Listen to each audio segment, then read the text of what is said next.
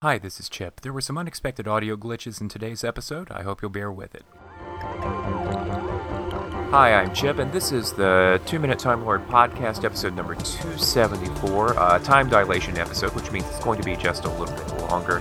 And it's uh, over a sad occasion. Uh, we found out uh, just a couple of days ago about the loss of uh, Mary Tamm, the first Romana in Doctor Who, and someone who had a fairly distinguished career outside of Doctor Who, and to talk about her, uh, I am joined by uh, the one and only Toby Hadoke, who is uh, comedian, Doctor Who um, commentator, and uh, the uh, creator of not only the uh, wonderful Moths Ate My Doctor Who scarf um, one man show, but its successor, which he's putting the fin- finishing tweaks on right now my stepson stole my sonic screwdriver. Toby, how are you today?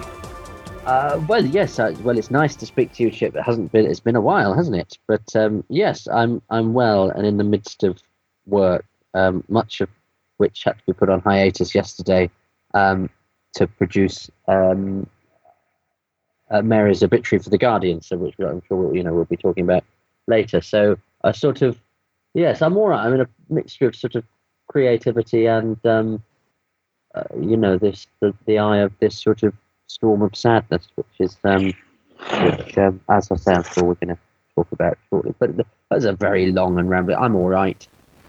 Well, uh, that's and, and and before we start talking directly about Mary Tamm, I, you know, uh, you you seem to you seem to have become the Guardian's uh, go-to person for talking about um, for for helping its readers understand more about um, the, people involved with Doctor Who who've passed away. Um, you've been writing many of these uh, remembrances. Um, how did that How did that happen? Well, uh, it's interesting. I, I remember reading, and I'm not a massive Star Trek fan, but I, I know of its work. And I remember when the great DeForest Kelley passed away. And I always loved Dr. McCoy, and I always was aware that Kelley had had a you know pretty strong career prior to Star Trek. And um, I read his review in is in his obituary in all the British papers, and it said the actor DeForest Kelley was best known as Dr. McCoy and so. And then basically, all the obituaries gave a sort of commentary on the genesis of Star Trek, what Star Trek was, what Gene Roddenberry had tried to create with it, what part Dr. McCoy took in that, and then a paragraph on DeForest Kelley, you know, being married or passing away, wherever he did, or whatever. And I thought, well, there was more to DeForest Kelley than Star Trek, and I would think even Star Trek fans would would um, you know would accept that would would want you know him him to be remembered in context of what he did as well as Star Trek. Just because you love somebody for something, it doesn't mean that's the only thing that's to them, and I think it does them a disservice. And so, so as time went on, I sort of kept an eye on this sort of thing, and I'm John Nathan Turner's obit in the Guardian. I was you know, it, it got one, and I was quite pleased. Cause and then and then it just sort of said he brought back the Master and the Cybermen, and you thought oh, there's so much to talk about there that you could do. And then Bernard Wilkie, um, BBC effects, visual effects pioneer, died, and I sort of knew Bernard because um, he'd sent me uh, all of his stuff about Quatermass, and I, when I was a kid, I, I was a 16 year old, I'd written to pretty much everybody that was still alive from Quatermass. Um, because everyone did Doctor Who, so, I thought I'd do something else. And um, and when he died, there was nothing in the paper. So in a fit of bravery, which is most unlike me, because I'm a I'm a tentative phone caller at the best of times, I rang the Guardian and said, "Are you doing something on Bernard Wilkie?" They said, "Who's he?" I said, "He founded the BBC Visual Effects Department. He did special effects on Quatermass. He was a pioneer. He wrote a book." I went, "Well, will you do one then?" So I went, oh, "Oh, all right." So and from then on, I started. If somebody didn't appear after a week or so, I'd, I'd sort of ring them up and go, um, shall I do one? And they invariably said yes. I was occasionally disappointed when, example, they didn't do one for John Bennett, which I thought was an extraordinary oversight. Even my mum knew who John Bennett was. Um, and uh, then they started coming to me. Um, and now, as you say, I sort of I, I get the call, um, which I'm happy to do. Uh, and, and I think it's important to try and set it, sets the person. I try and set the person in the context. You, know, the, the, the, you heighten the Doctor Who generally because they're maybe it's maybe the thing they're best known for, but I think it's very important to do this stuff outside of Doctor Who and um, and do something that and I you know I like to think I've got a knowledge of actors outside of their Doctor Who work, and I think it's important to bring that to it. I, I, think that's especially important for someone like Mary Tamm, who was uh, part of Doctor Who, the television show, for only for only one series, uh, yeah. but had such a rich career outside of it. Well, she could legitimately, you know, claim to to to have been, you know, one of those rare things, which is a name before she she boarded the TARDIS. You know, the Odessa file was a relatively high profile picture. and She had a starring role in it. She'd had, you know, regular leads in, in television. She'd and she'd been in the Likely Lads movie as well. Um, you know, so uh, you know her her profile as a sort of rising starlet type was, I would say, bigger than than that of uh, of some of her predecessors. Uh, and um, she did, yeah, she she had a she had a uh, a pretty good and solid career outside of Doctor Who that that, that carried right on. Um, and I think you damn with faint praise if you just talk about Doctor Who. And I think that's maybe why the Guardian liked me because I think probably when I first started doing them, they thought, well, this is just Doctor Who fan, so we'll probably have to tweak this. And um, you do what you try and do in any piece of work is you try and do a good job, you try and do it quickly, and you try and do it so that people you give it to don't have to do an awful lot to it. Um, because, you know, if it's if things like this can get rewritten and rejigged by editors, and, and generally they they pretty much leave my stuff alone, which is which hopefully shows that I've done what they wanted. You do what people want, want they come back and ask you to do it again. Right. Um, although it's it's really depressing that so many are having to happen right now. We have reached a point in um, in in the history of the show where um, we're we're we're losing more and more of that history. Um, going to going to uh, Mary's uh, connection with Doctor Who. Um, what kind what kind of character was uh, Romana designed to be, and uh, was she able to was she able to fulfill that in her one year on the series? It's interesting because she talked. I mean, I know that she left because she felt that the character didn't develop an awful lot, and and I think that's that was endemic into the format of the show. But um, I think they have a nice sparring relationship. I think the Doctor and Romana number one, and and he's almost subservient. You know, she she gives him quite a few withering put downs, and um, you know she gets a better mark in her exams than him, and uh, uh, and isn't overly impressed by the Doctor, and I quite like that. I I you know I, d- I don't like an all wise, all seeing Doctor anyway. I quite like the fact that the Doctor's this genius, but who's useless at something. You know, not very good at exams. I quite like that because right. otherwise he's unreachable. I think he needs those scores. And so she was able to sort of bring him down a peg or two without undermining what's great about the character. Because actually, what's great about the character is that he is a bit of a shamble.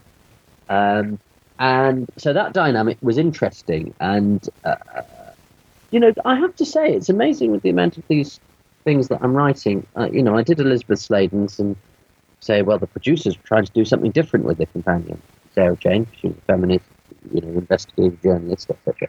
And then you were at Caroline John's, and uh, oh, the producer trying to do something different with this camera, this character. She was a scientist who, and then with this one, you go, the producer's trying to do something different with this character. She was the Doctor's equal and the Time Lady, and like, so it's a testament actually to the producers of Doctor Who over the years. Is that there's that cliche of the screaming Doctor Who companion girl, but actually most of them have been a conscious decision, or a lot of them have been a conscious decision to break away from that and, and, and have a slightly feistier, more proactive um, character who defies what ultimately is defeated by the format, which is that you need somebody to ask for get in trouble.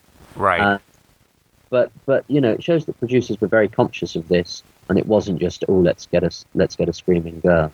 Yeah. Although. Um, although she, although the character begins as uh, one that's intended to be less a subordinate and more a partner. Um, Mary said tor- that towards the end that it did the format did in fact defeat the role. But what was she able to do with it uh, during that uh, Key to Time series? Well, I think because she was very self-possessed. It's interesting because she was young, you know, she was a young actress at the time, and really self-possessed. 26, 27 year old. Um, no, she's a bit older than that, yeah. Um, is that I, I think, for example, Androids of Tara, which is one of my very favourite stories, I think it's adorable, um, is that she goes off and has a subplot where, you know, she's held in a dungeon by um, Peter Jeffrey, with whom she, um, uh, you know, who, who, who, who, sort of sweeps her off her feet. Um, but she holds her own and she, she can go off and have her own adventure. And she's also, because she's got that aristocratic air to her, she can fit into those those those those uh, season 16 stories like Ribos and like and like um, Androids of Tara that have a have a certain regal air to them, if you like. Um, and then with Stones of Blood, you know, that's a very female centric story, um, which uh, has this sort of this triumvirate of very strong women, uh, Romana and Vivien Fay and Beatrix Lehmann's character, Amelia Rumford. Um, and and I think because Mary was classy. I mean, it's interesting. I didn't realise till later that she was actually a very down to earth, funny, rather naughty woman with a very arched, you know, with an arched eyebrow and a and a cheeky look. Because in Doctor Who, she is so composed and she is so um, well heeled and she is she is uh, uh, so glamorous. You know that you think that she's this aristocrat, although she was born in Bradford and her dad worked in a woolen mill. So the sign of what a good actress she was is that uh, you know what you didn't realise until many years later that the person playing as Romana was actually much more down to earth, whereas Romana is was pretty cool and uh, uh, and uh, and slightly superior at times. And so she carries all of that off very well indeed. Um, and the banter with Baker is good. They have a their working relationship clearly um, echoed on screen, where they they they don't mind winding each other up, but it's obviously steeped in affection, and that always helps the viewer get through, you know, adventures. The uh, the outpouring that I've seen from fans has been um, has been has been strong, um, similar to that of uh, Caroline John. Um, I've seen a lot of people, including our mutual friend uh, Stephen from Radio Free Skaro, uh, say things like, um, "The first model was my Sarah Jane." Um, what, what, what, what about her connected with uh, uh, fans? What was it? What, what, what was it that was special about her? Well, uh, you see, it's interesting. I came to the first Romana quite late because first companion I really remember is Romana 2. Um, although no, I do remember bits of Leela, but for some reason, and I remember for some for some reason I, I came the key to time. I have scant some memories of as a kid, but it was then when it came to rediscovering them later on. It was one of the last series I got or got for some reason. I don't know. I think it's because I sort of half remembered them, and there were some stories I'd never seen, so I went for those first. You know. So I came quite late in the day to Romana one, uh, and I and I think what opened her up to me beyond what she did in the show that we talked about, and why I think the fact I think it's because the contrast between her and the character that she played. And again, Mary Mary was very because she wasn't ubiquitous on the interview scene or the convention scene. And then when her I the big eye opener for me was those DVD commentaries that she did with Tom Baker, where again I was expecting somebody quite well to do and proper, um, who's an actress who'd done lots of other things, sort of go, yes, well I did this Doctor Who, but I don't really, you know, it's just a thing I did. Having a right old laugh. And um, I was watching some convention footage of her yesterday, and she's a hoot. She's very funny and very down to earth. And I think the fact that I think fans appreciate it when people aren't standoffish and grandstanding because it puts you at your ease. Uh, and she seems, she seems so much fun. that I think you then just forget about. Oh, it's somebody from Doctor Who, and oh God, am I going to make a fool of myself when I ask for their autograph? And and I think we appreciate that as fans. I certainly do of of of feeling of feeling relaxed in the presence of these people who, because of their relationship with Doctor Who, means you're slightly in awe of them. Um, and I just think she seems such good fun, and um, and that's that's very special. And in terms of the, the character, obviously Romana, you know, the only time Gallifreyan time lady assistant is uh, is and for a big generation at a time when the show was very popular. You know, this is when people went and talked in schools about Doctor Who, and you know, certainly when I was growing up, where everybody knew Doctor Who. Uh, you know, this was a heady time for the show, um, where it was everywhere and it was just part of the furniture. Right. Um, and uh, it's a little, it's it, it, it's a little poignant um, that uh, four months ago she finished her work on um, a series of Fourth Doctor adventures for Big Finish with Tom Baker that is scheduled to be released next year. So uh, this is going to be um, Oh, this is going to be a, an, an, interesting way for fans to say goodbye to Mary Tamm um, a, a, year later. Yeah, I'm in them. Um, they're very good. Um, and uh, who'd have thought um, that that, that would be because funny enough, I, you know, you don't, you, you just don't think that something like that is going to be somebody's swan song. You know, she's just somebody that you always assumed would be about. If I missed her at a convention or something, I think, oh, it doesn't matter, I'll see her again, you know. So when I got the message through, um, but you know that's the beautiful thing of, of Big Finish because you know both Caroline John and Mary have got work that's there, that's existent, that is yet to come, um, and you know it's it's it's very nice that they were prepared to do them, uh, and that you know it's increased their legacy, and it means that although we said goodbye to them, there's there's there are hellos to come in the future uh, of of good stuff um, and stuff that they enjoy doing. You know, it shows that these people like Doctor Big Finish doesn't pay very much. Um, it doesn't give you any exposure in the industry that you earn a living in massively in terms of if you're a you know if you're a former Doctor Who companion, it doesn't. It's it's not gonna. You know, you're doing something you've done before, so it's not another notch on your CV or anything like that. Much as the scripts are very good quality and they're very nice, good fun to do, and the lunches are terrific and all that sort of thing. I'm just talking now, being a bit more pragmatic about the whole thing. Do them because they really like doing them and they have an affection for Doctor Who.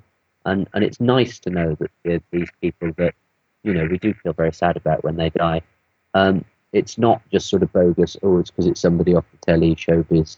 Um, you know, not uh, you know this, this sort of uh, hysterical um, national grief that sometimes comes when somebody from showbiz dies that people didn't really know. It's a bit different with that with Doctor Who because we most of us do or have met them or have got some connection with them, or even if we haven't, we know that they love the thing that we love because they they they still do it and they keep that tie, um, and that's nice. Especially somebody again like Mary who had you know who was never short of work. It's not like she you know was was def- desperately propping up her pension or to be or whatever because because Doctor was all she had. This was a an actress who was was working all the time um, in good stuff, playing good parts, but she still came back to Doctor Who, and um, I'm looking forward to those coming out. Although it's going to be very very strange. As we, we live in odd times, Chip. We I mean we've got the Ambassadors of Death commentary coming out in a couple of months' time, and three people on that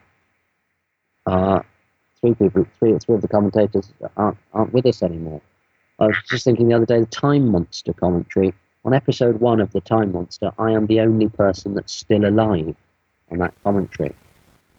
so, you know, part of me is like, well, it's, it's good in a way that all this stuff has happened at this time, that we've got this stuff before these people have passed away, but we're having to get rather too used to, to, to losing people. And I think it, it's the it's, it, it's the downside to having a show with such a long history for 50, with 50 years of, of legacy is that we have to we have to we have to make our peace uh, with uh, the fact that unlike the Doctor, um, our actors are not timeless. I know, but 62 is no age. No, no, it's not. Um, uh, and just like just like Caroline John, we've lost we, we've, we've lost a second a, second actress who was a part of Doctor Who who was in some ways ahead of her time. Um, Yeah. But I'm very I'm, I'm very glad that um, we still have her episodes. We she that she had a strong legacy of um, performance well outside of Doctor Who, and that uh, in a sense we will we will hear from her again um, next year in the Fourth Doctor Adventures. Uh, Toby, thank you so much. Um, Toby's work is you can find out more about Toby and his work at tobyhadoke.com, and I am so looking forward to seeing you in Chicago um, and seeing uh, your second show. Yeah, I look forward to catching up there, and uh, I'm always made to feel very welcome in America. What a lovely place, and what lovely people. So um, I, I look forward to that. Uh, Toby Hadoke uh, sharing memories of Mary Tamm on the Two Minute Time Lord podcast, and thank you again, sir. Thank you.